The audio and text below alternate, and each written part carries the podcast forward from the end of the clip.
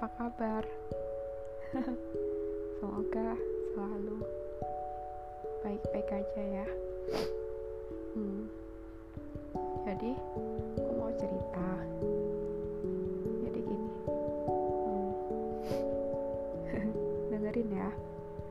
Ada seorang anak, itu tuh anak pertama dan terakhir di keluarga nah, namanya Ail nah uh, ini tuh latar belakangnya hmm, ini tahun 2042 nah di suatu hari itu tuh uh, ada bayi ke 10 miliar. Itu baru saja dilahirkan. Dan itu seluruh kota seluruh negeri itu kayak merayakan gitu banyak tulisan-tulisan di jalan di mana pun gitu. Selamat bayi ke 10 miliar. Telah lahir ke dunia gitu.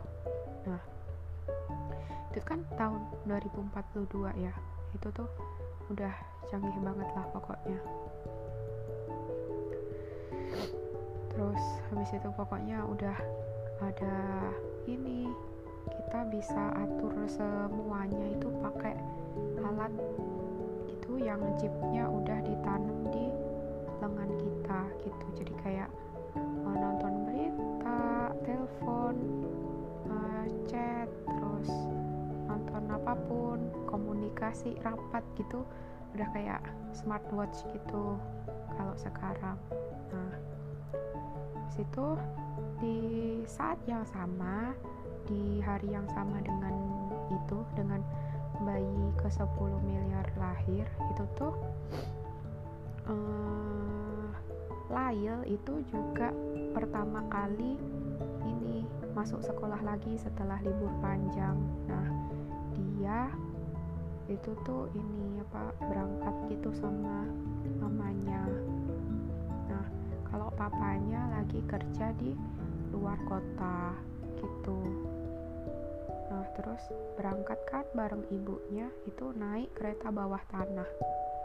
Nah saat itu tuh saat perjalanan Lail ke sekolah itu tuh banyak berita tentang bayi ke 10 miliar itu tadi. Katanya itu ada yang berpendapat itu anugerah ada yang berpendapat itu adalah musibah gitu. Karena ketika manusia sedang mencari jalan keluar terhadap masalah yang sedang dihadapi yaitu kan itu tadi 10 miliar berarti kan uh, terlalu banyak kan ya jumlah manusia. Nah akhirnya alam itu bikin solusi buat masalah itu sendiri. Nah waktu caranya gimana? Waktu itu tadi waktu Laila sama ibunya kereta bawah tanah itu tuh tiba-tiba bencana alam terbesar di dunia itu tuh datang begitu saja. Apa bencana alam itu? Bencana alamnya berupa uh, gunung purba yang meletus dan meratakan ratusan kilo yang ada di sekitar gunung itu. Nah, otomatis uh, kalau gunung dengan skala gede atau meletus dengan skala gede kan otomatis jadi tsunami. Eh gempa dulu.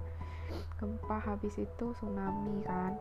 Nah kayak misalnya kalau di Indonesia tuh zaman dulu ada Gunung Krakatau. Itu dulu kan kayak sampai ke Afrika kan. Apa namanya? Abu vulkaniknya. Terus kayak sebagian dunia juga tertutup jadi hitam gitu terus. Habis itu uh, si Lail sama ibunya itu kan posisinya di kereta bawah tanah. Otomatis kerasa banget kan uh, di dalam tanah kan kerasa kalau itu ada goncangan gitu. Tapi nggak tahu mereka kalau itu goncangannya disebabkan oleh gunung meletus gitu. Nah terus apa namanya habis itu kelemparlah mereka ke kanan ke kiri gitu. Itu kan kayak ditabung gitu kan ya di kapsul gitu. Terus ada goncangan. Terus itu Lail keinjek-injek terus dia akhirnya tapi ketemu ibunya. Terus habis itu dievakuasi sama petugas keluar kereta.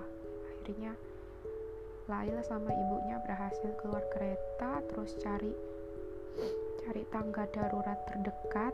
Karena itu ini kan ya karena itu apa namanya kereta bawah tanah otomatis tangga daruratnya kan lumutan karatan gitu kan.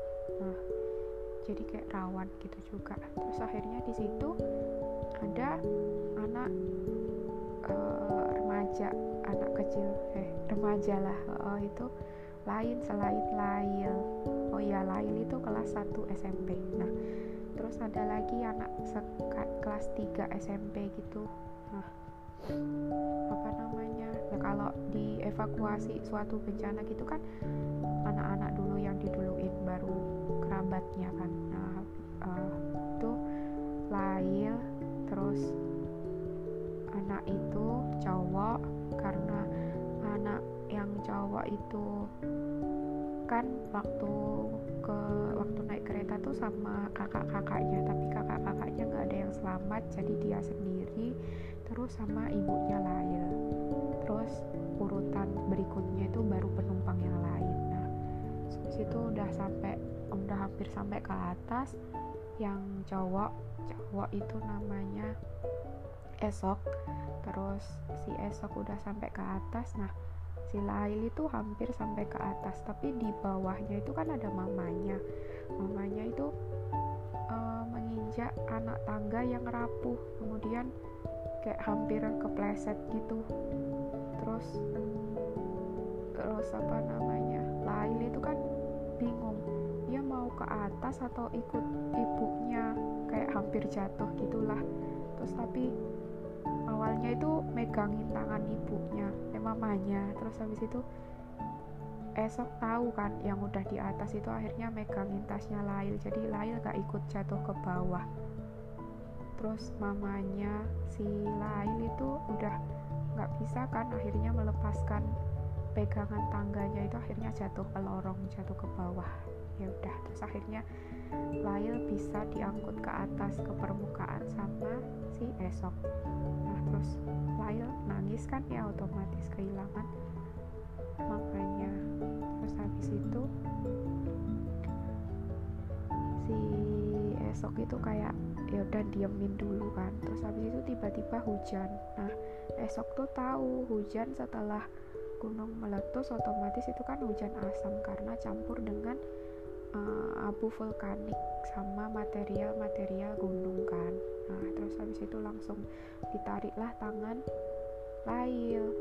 Terus mereka berdua lari. Pada awalnya Lail nggak mau. Terus kayak dibilangin ini ini bakal hujan dan hujannya itu bahaya gitu. Terus apa namanya uh, si si esok nemu sepeda gitu di pinggir jalan akhirnya dibawa terus lain dibonceng mereka ke taman terdekat berteduh.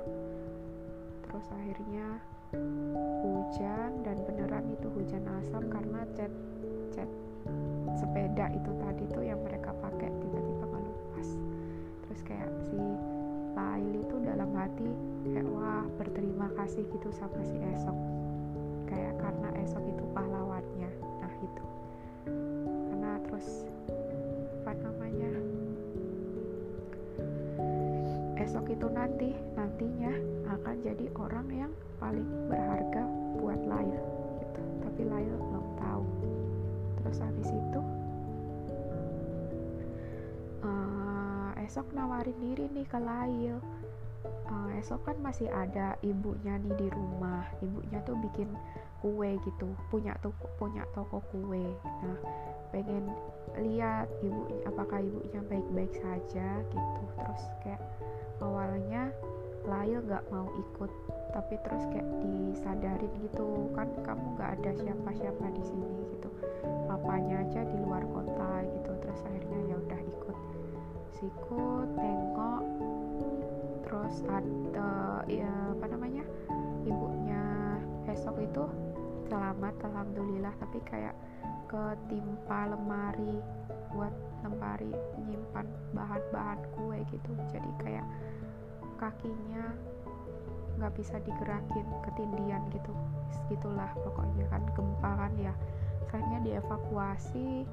Akhirnya uh, ibunya. Esok kakinya dua-duanya harus diamputasi gitu. Terus habis itu udah kan uh, ke rumah sakit. Jadi kayak mereka berdua itu bermalam gitu. Terus akhirnya si esok itu anaknya cekatan. Jadi dia cari info gitu. Sementara Lail itu masih bersedih gitu. Terus juga tanya papanya gimana ya kabarnya dan dia itu belum tahu ternyata uh, gempa itu maha dahsyat kan kayak meluluh lantahkan sepertiga dunia gitulah. Nah terus dia tanya kan si Lail itu ke petugas gitu ditanya keadaan papanya. Nah pap di kota tempat papanya bekerja itu ternyata uh, kan deket pantai otomatis yang paling uh, yang paling banyak kerusakannya karena tsunami gitu. Jadi ya otomatis nggak selamat. Ya udah akhirnya Lail tambah sedih. Terus esok itu kayak cekatan gitu kan cari-cari info biar apa namanya dia uh, biar dia sama Lail itu bisa ya apa ya ya hidup lagi lah kampangannya. Terus dia cari info tentang pengungsian. Akhirnya dapat pengungsian dan mereka di satu tempat pengungsian yang sama. Terus habis itu si esok itu juga menawarkan diri jadi tukang loper apa ya informasi gitulah. Jadi dari satu posko ke posko lain. Karena kan waktu itu otomatis listrik dan sistem komunikasi lumpuh total kan. Jadi kayak mau nggak mau harus manual. Terus pakai HT pun juga jaraknya terbatas kan. Jadi dia menawarkan diri jadi relawan buat itu. Jadi esok itu terkenal gitu di antara para petugas-petugas posko gitu. Nah si uh, esok itu juga kayak berusaha menghibur Lail gitu setiap harinya. Terus habis itu dia usul eh dia menyarankan Lail buat jadi relawan ikutan jadi relawan gitu biar nggak kepikiran terus gitu kan. Nah terus di dapur umum. Nah si Lail itu disuruh bantu-bantu di dapur umum tapi disuruhnya cuci piring terus gitu. Terus si Lail itu sebel. Terus habis itu uh, tahu-tahu besoknya si Lail disuruh bantu masak. Ternyata itu adalah uh, apa namanya? Karena si esok bilang ke petugasnya. Habis itu si esok juga ngasih celemek gitu ke Lail dari hasil di dari pengungsian tempat pengungsian lain. Jadi ada satu pengungsian itu yang letaknya di pusat perbelanjaan gitu. Nah terus habis itu pokoknya di mana ada lail pasti ada esok gitulah. Di mana ada esok pasti ada lail gitu. Nah terus habis itu uh, fast forward lama lama kemudian si ibunya esok itu udah udah keluar dari rumah sakit terus gabung.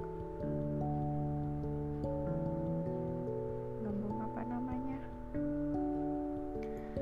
Gabung ke pengungsian. Terus habis itu ya udahlah kehidupan mereka mulai pulih sedikit demi sedikit terus ada sekolah darurat terus si Lail sama Esok kembali bersekolah gitu. Nah terus si Esok itu juga pinter kan.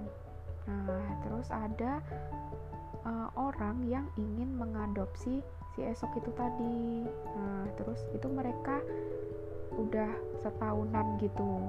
Nah gitu kan kayak pembangunan di kota juga udah mulai berjalan kan nah terus rencananya itu kayak posko tempat lahir sama esok itu tuh ini apa namanya bakal dibubarkan gitu. Nah anak-anaknya nanti bakal ke panti asuhan yang sudah dibangun. Terus kayak ada yang diadopsi juga salah satunya si esok itu tadi. Terus yang orang tua orang tua itu di panti jompo gitu pokoknya.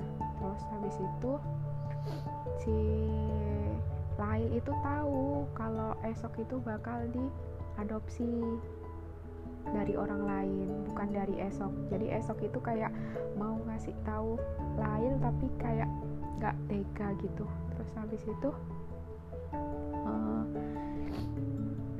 akhirnya di Hamin satu sebelum esok ini esok apa berangkat diadopsi itu tuh terus kayak mereka ngobrol gitu si Lail sama si esok. Akhirnya si esok ngasih tahu kalau dia besok bakal berangkat.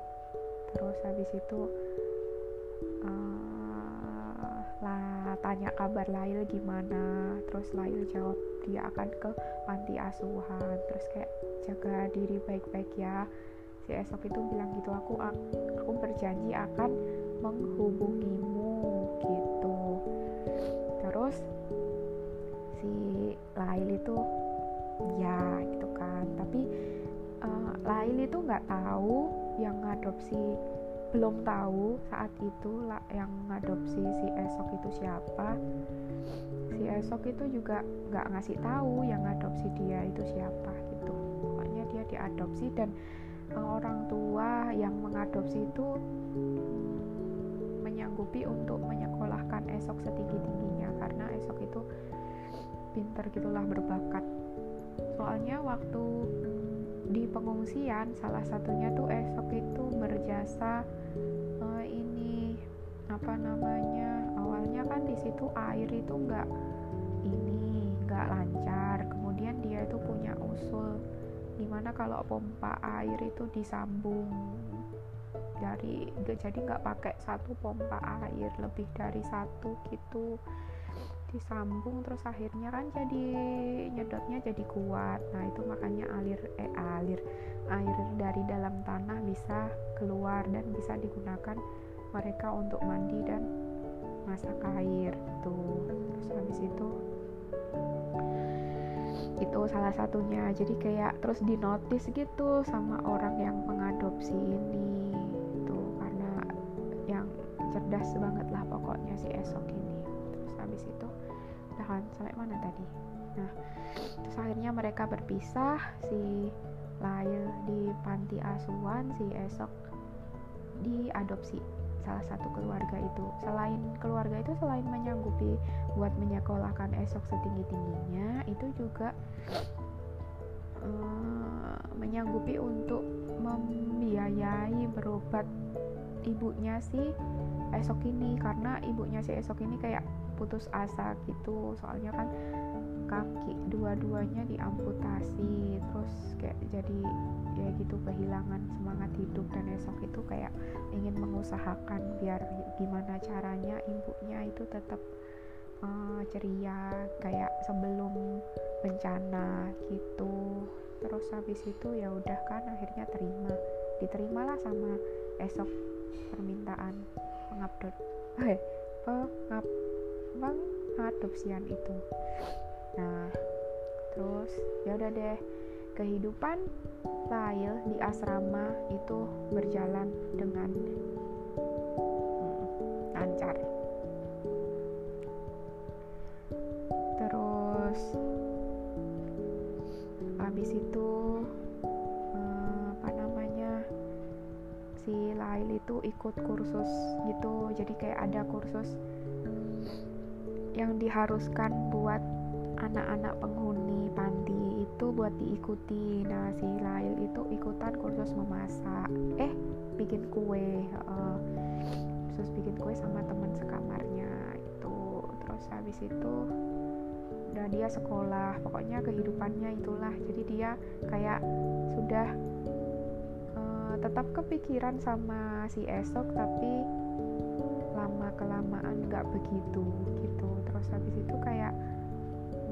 beberapa bulan kemudian esok itu kayak nyari tahu info soal file terus akhirnya ketemulah panti asuhan tempat ini tempat lail. Terus habis itu dia berkunjung terus kayak uh, izin gitu sama apa namanya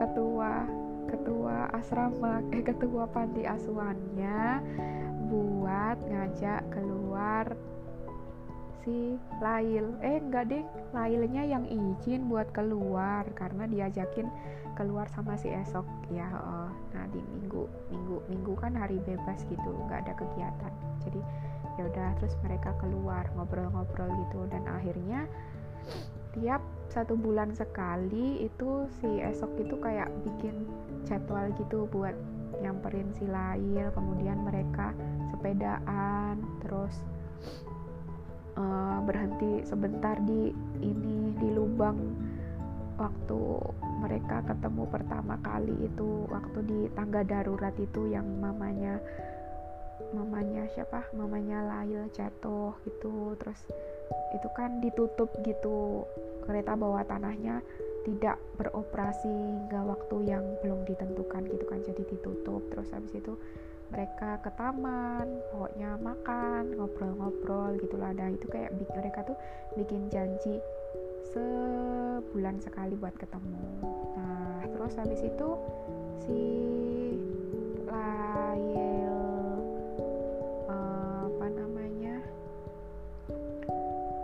masuk SMA ujian SMA nah terus si esok otomatis mau nyiapin buat kuliah kan. Nah akhirnya si esok ini karena saking cerdasnya ya tuh keterimalah beasiswa di luar negeri.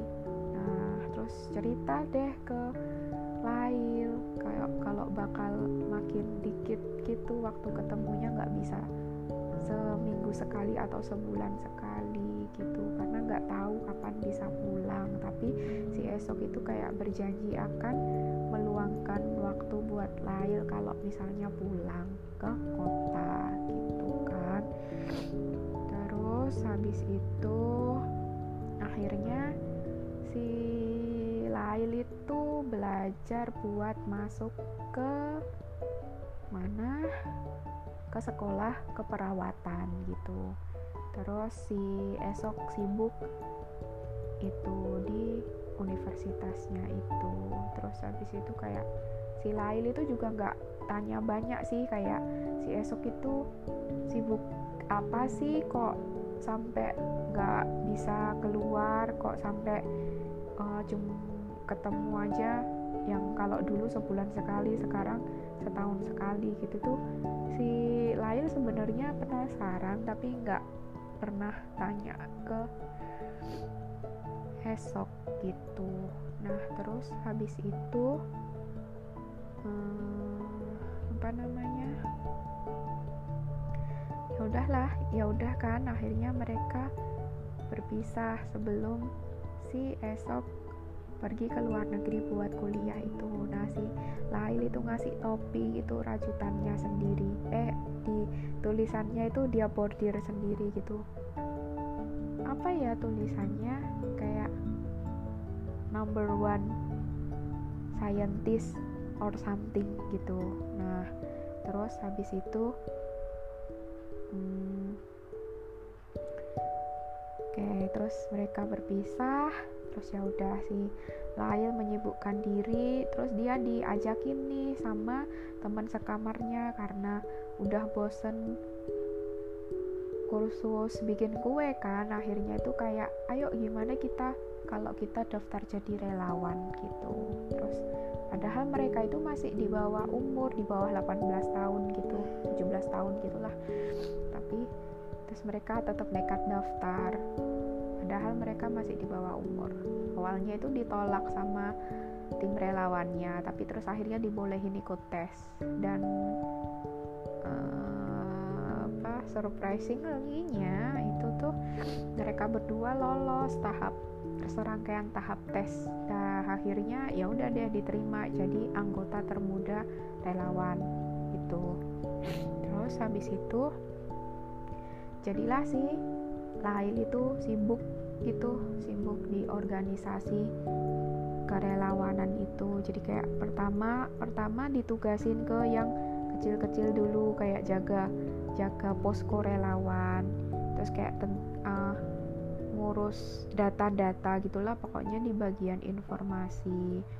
Terus habis itu lama kelamaan itu kayak kinerjanya makin baik kan si Lail sama temennya itu ditugasin akhirnya ditugasin ke luar kota gitu di ring di apa namanya awalnya di ring ini yang paling ringan lah kerusakannya. Itu ring satu. Terus habis itu uh, beberapa bulan kemudian ditugasin di ring 2 terus ditug beberapa bulan kemudian ditugasin di ring 3 terus akhirnya mereka ditugasin di ring 4 yang paling parah kerusakannya. Masih masih belum ada tanda-tanda perbaikan pasca bencana gitu. Jadi kayak itu tuh kering banget tempatnya. Terus kayak nggak ada saluran pengairan ke sana gitulah. Karena itu tuh tempatnya uh, geografinya tuh tertutup sama dua gunung gitu. Jadi aksesnya sulit. Nah itu.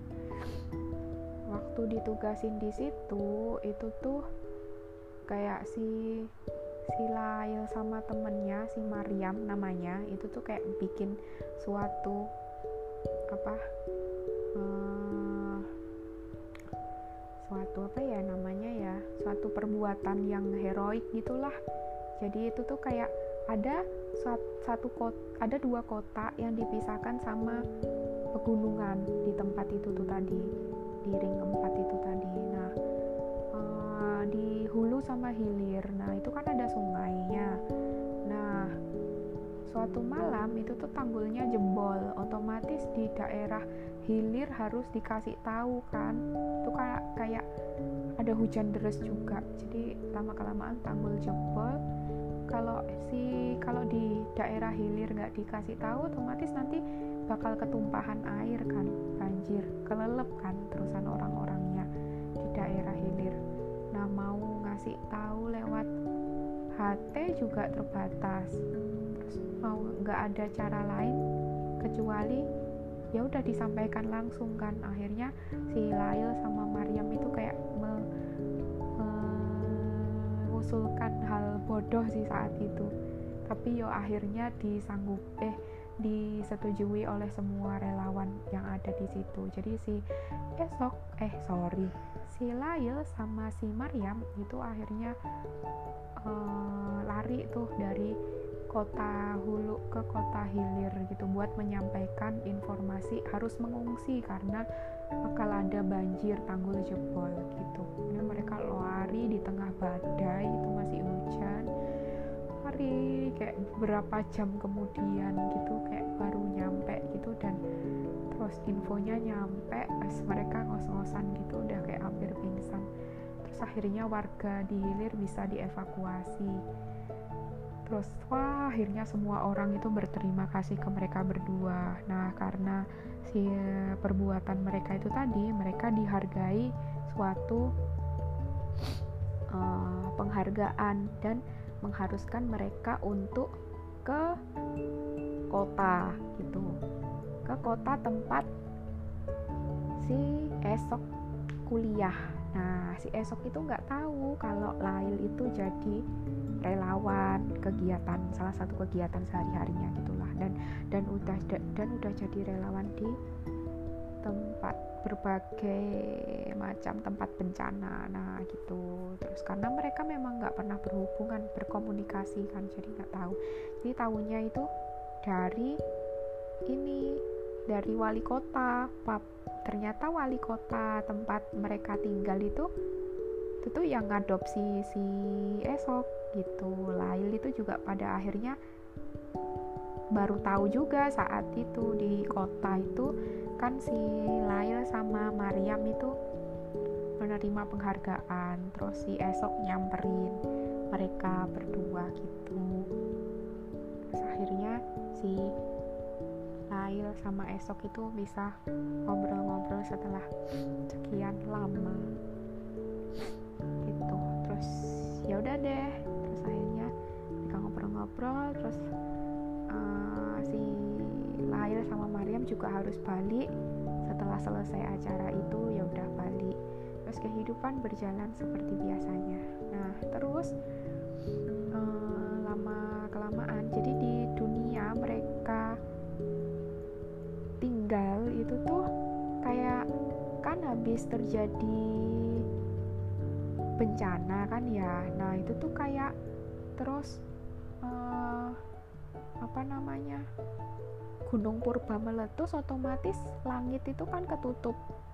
Ketutup abu vulkanik itu bisa sampai berapa tahun kan? Apalagi kalau ledakannya dahsyat. Nah itu negara-negara yang terdampak kan otomatis nggak dapat matahari kan? Nah ada blok negara-negara yang nggak dapat matahari itu kayak meluncurkan suatu senyawa gas gitu buat buat apa buat mencairkan lapisan atmosfer biar nanti sinar mataharinya bisa sampai ke kota mereka gitu pakai roket gitu. Nah terus negara yang negara yang awalnya nggak terdampak kayak biasa aja dapat sinar matahari itu otomatis semakin panas ya kan? Nah negara yang semakin panas itu lama kelamaan kayak yang mengalami kekeringan kan? Nah mereka meluncurkan uh, roket yang berisi gas biar beku eh atau biar datang hujan. Oh, jadi kayak berlomba-lomba gitu. Negara yang nggak dapat matahari itu meluncurin uh, ini pencair atmosfer biar mataharinya bisa tembus. Terus negara-negara yang apa namanya kebalikannya itu tuh uh, meluncurkan ini biar nggak semakin panas kan meluncurkan yang suatu senyawa yang bisa bikin hujan. Jadi kayak ya biar ada hujan biar nggak kekeringan. Jadi kayak berlomba-lomba otomatis dunia makin rusak kan. Nah fast forward 8 tahun kemudian itu tuh kayak di negara-negara tuh makin berlomba-lomba kayak gitu itu. Otomatis kan lapisan bumi makin rusak. Nah eh, peneliti eh ada peneliti yang bilang yang penelitinya tuh sama orang ilmuwannya itu sama yang di awal tadi itu bilang bahwa kelahiran bayi ke 10 miliar ini akan membawa bencana. Nah itu. Itu dia ilmuwan itu tuh bilang kalau lama kelamaan ini nanti tuh dunia akan eh manusia itu akan musnah karena ya itu tadi saling lempar saling lempar roket yang isinya buat pokoknya untung mereka sendiri gitu nggak memikirkan negara lain gitu berlomba-lomba kayak gitu. Nah terus kayak pemerintah itu tuh ternyata nyiapin suatu skenario untuk membuat semacam pesawat luar angkasa yang akan menampung orang-orang buat dikirim ke luar angkasa gitu. Jadi kayak kan kondisi dunia makin parah nih otomatis eh misalnya gampangannya kayak kalau di sini kondisi bumi makin parah terus kayak ilmuwan-ilmuwan itu NASA itu bikin pesawat yang bisa menampung orang buat pindah planet gitulah gampangannya sama seperti itu. Nah si esok itu tuh ternyata ke bung di project itu gitu. Makanya dia sibuk banget ya dan dan si Lail itu baru tahu dari ibunya esok gitu. Jadi uh, di kadang di tiap weekend ibu eh sorry Lail itu Lail itu mengunjungi ibu esok ibu esok itu udah buka toko roti lagi gitu bantu-bantu bikin kue gitu. Terus kadang tanya kabar esok gimana. Nah si ibunya esok itu ngasih tahu itu. Oh ternyata Lail itu baru tahu. Oh ternyata pantesan kayak esok itu cuman bisa cuman bisa keluar setahun sekali liburan setahun sekali gitulah. Nah gitu kan. Terus habis itu nah udah hampir jadi kan itu pesawatnya. Namun kabar buruknya itu tuh hanya ada ini yang bikin yang bikin itu 10 orang salah satunya si Esok yang bikin itu boleh ngajak dua orang. Terus habis itu ada 100 penumpang lain yang di lotre gitulah dari penduduk kota itu. Gitu siapa? Si Lail itu nggak dikasih belum dikasih tahu sama si esok soal itu tadi project keluar angkasa itulah keluar planet itu. Nah, terus habis itu uh, akhirnya esok teleponlah si Lail. Awalnya Lail Lail itu ah, Lail itu dari awal pengen telepon esok. Mereka udah sama-sama punya nomor tapi kayak Lail itu nggak berani nggak mau. Padahal tiap hari tuh mikirin esok gimana kabarnya esok lagi ngapain esok kok aku pengen ngobrol ya sama esok pokoknya gitulah. Tapi dia nggak mau nggak pernah berani memulai dan nggak akan mau memulai. Terus pada suatu hari akhirnya teleponlah si esok itu teleponlah si telepon lah esok itu telepon ke Lail gitu. Nah terus akhirnya memberitahukan soal project itu. Nah terus kayak ngasih tahu juga kalau dia akan mengajak kalau dia hanya bisa mengajak dua orang. Nah si Lail itu nggak tahu siapa yang akan diajak dan nggak berani tanya juga. Ya udahlah. Nah si beberapa hari kemudian kayak dia itu didatangi sama wali kota. Ayah orang tuanya orang tua angkat si esok itu tadi. Nah datanglah ke ini apartemen si Lail. Jadi ceritanya Lail itu udah ini udah pindah ke apartemen gitu udah jadi perawat gitulah. Nah terus habis itu pindah ke apartemen disamperin sama si ini orang tua angkatnya esok itu. Jadi si orang tua angkatnya esok itu punya anak cewek namanya Claudia. Dan si Lail itu cemburu gitu sama si Claudia karena uh, suatu suatu waktu saat uh, si esok itu wisuda nah Lail itu diundang gitu. Nah waktu wisuda itu jadi kayak si esok itu tuh sering ngobrolnya sama si Claudia jadi kayak si Lail itu cemburu gitu. Padahal ya esok nggak bisa nggak bisa menomor dua kan keluarga angkatnya ya. Jadi kayak dia serba salah juga sih. Waktu itu mau ngajak ngobrol Lail tapi keluarga angkatnya ngajak ngobrol dia gitu. Jadi kayak si Lail itu dicuekin merasa dicuekin gitu terus habis itu jadi dia agak ya cemburu gitulah sama si anak wali kota ini namanya Claudia. Nah balik lagi tadi. Uh, wali kotanya itu nyamperin ke apartemennya Lail nah tahu mereka ngomong apa? Mereka memohon Lail untuk menyerahkan tiket buat anak satu-satunya wali kota itu. Jadi tiket ke luar angkasa itu tadi. Jadi kayak si wali kota itu berspekulasi bahwa kan esok dapat dua tiket ya. Yang satu pasti buat ibunya lah. Nah yang satu ini si wali kota itu kayak menduga-duga pasti dikasihkan ke Lail karena kayak mereka tuh tahu si esok sama si Lail itu deket gitu. Jadi kayak si wali kota itu memohon ke Lail buat dikasihin ke ini aja ke siapa? Ke Claudia aja gitu. Karena Claudia itu anak satu-satunya si wali kota itu. Jadi kayak berharap lah. Nah si Lail itu kayak ya antara gimana ya sedih. Wah berarti si esok ini bakal ngajak Claudia sama uh, ibunya berangkat ke luar angkasa. Jadi kayak wah patah hati itu sedih sesedih sedihnya terus akhirnya kayak tapi ya udah akhirnya mengiyakan wali kota itu eh permintaan wali kota itu terus akhirnya dia pergi. Pergi ke suatu tempat. Nah dia itu datang ke suatu tempat yang paling mutakhir di kota itu. Jadi datang ke suatu tempat dengan ruangan 4 kali 4 meter persegi warnanya putih semuanya terus banyak alat-alat canggih. Nah itu tuh di situ adalah ada terapis.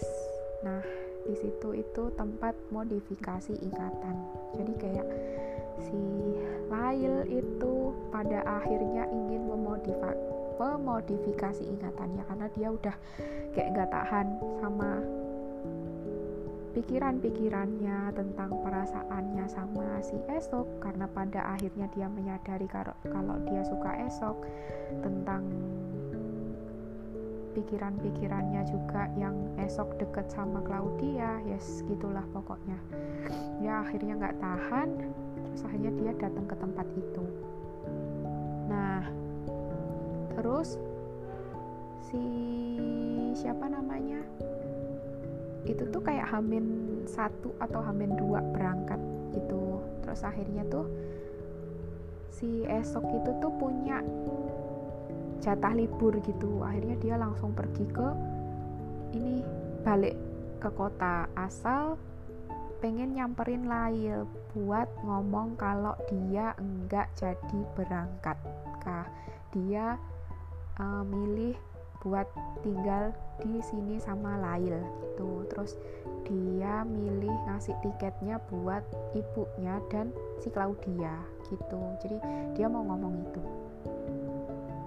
Awalnya dia mau telepon nah si Lail itu nggak bisa dihubungi. Terus akhirnya ya diangkat sama si Mariam. Ingat kan Mariam teman sekamarnya Lail waktu di panti asuhan. Jadi mereka juga jadi teman sekamar di apartemen. Jadi mereka menyewa apartemen buat berdua gitu. Diangkatlah sama Mariam nah si esok ini kenal sama Mariam kayak ya teman baiknya si Lail kan. Terus kayak Mariam itu ngasih tahu dari tablet terakhir yang dibuka sama si Lail itu tuh browsernya tentang ini tadi alamat tempat modifikasi ingatan. Jadi kayak sebelumnya tuh mereka juga kayak udah ngobrol-ngobrol tentang ini si Lail itu juga udah curhat tentang aduh aku pusing aku capek kepikiran esok terus gitu kan. Terus ya udah jadi Mariam itu tahu keadaannya terus kayak menduga-duga kayaknya Lail ini datang ke tempat ini deh gitu. Terus kayak nyuruh esok buat cepet balik cepet nyamperin nah udah kan. Terus akhirnya disusulah sama si Mariam dulu karena kan ya perjalanannya lumayan agak memakan waktu kan si esok buat balik ke kotanya. Mariam nyusul tapi nggak bisa masuk karena kalau karena itu tuh keamanannya tinggi gitu. Jadi hanya orang-orang tertentu yang bisa masuk. Ya udah deh kayak Mariam itu pasrah. Kayak sambil berdoa semoga si Lail belum mengubah ingatannya gitu. Terus habis itu wah si esok langsung lari ke tempat itu. Terus karena esok itu adalah ini kan pemegang banyak paten buat alat-alat teknologi yang ada di kota itu. Jadi kayak dia itu ngasih sandi dan diperbolehkan buat masuk. Wah akhirnya bisa masuk kan. Wah si Maryam udah mulai lega gitu. Semoga masih bisa selamat lah si Lail belum mulai memodifikasi ingatannya. Kamu tahu apa yang ini? Apa yang mau? Apa namanya? Lail modifikasi ingatannya? Kenapa kok dia sampai banget sampai ini banget sampai kekeh banget buat apa? Modifikasi katanya karena ya itu tadi kan terus dia itu dia inget kan tadi dia pertama kali ketemu siapa? Esok itu saat hujan turun di uh, lubang tangga darurat itu waktu tadi di awal. Terus kayak dia itu mengalami masa-masa kayak sering bareng sama esok itu waktu hujan. Jadi kayak dia itu kalau lihat hujan dia itu kalau lihat hujan juga ingat sama esok sama semua hal yang pernah mereka lakukan. Nah terus habis itu jadi si Lail itu pengen melupakan tentang hujan. Jadi kayak ditanya tuh sama terapisnya apa yang akan kamu lupakan? Gitu. Hujan itu kan terus kayak awalnya sebelum sebelum memodifikasi ingatan itu tuh si Lail itu diminta cerita dari A sampai Z gitu. Jadi nanti bakal uh, ada pemindai otak itu bakal gambar mind mapnya gitu. Yang mem yang warnanya biru itu memori bahagia yang kuning itu biasa aja yang merah itu yang bikin sedih itu dan itu benang merahnya yang akan dihilangkan. Nah si siapa? Si Lail itu pengen dia menghilangkan semua yang berhubungan dengan hujan. Jadi kayak dia itu awalnya suka banget sama hujan gitu. Apalagi waktu hujan itu dia juga mengalami banyak hal yang indah sama esok. Dan dia juga suka sama esok. Jadi kayak dia kalau ngalamin hujan atau lihat hujan itu jadi sedih gitu. Makanya dia pengen melupakan tentang hujan. So, akhirnya ya udahlah ketika akan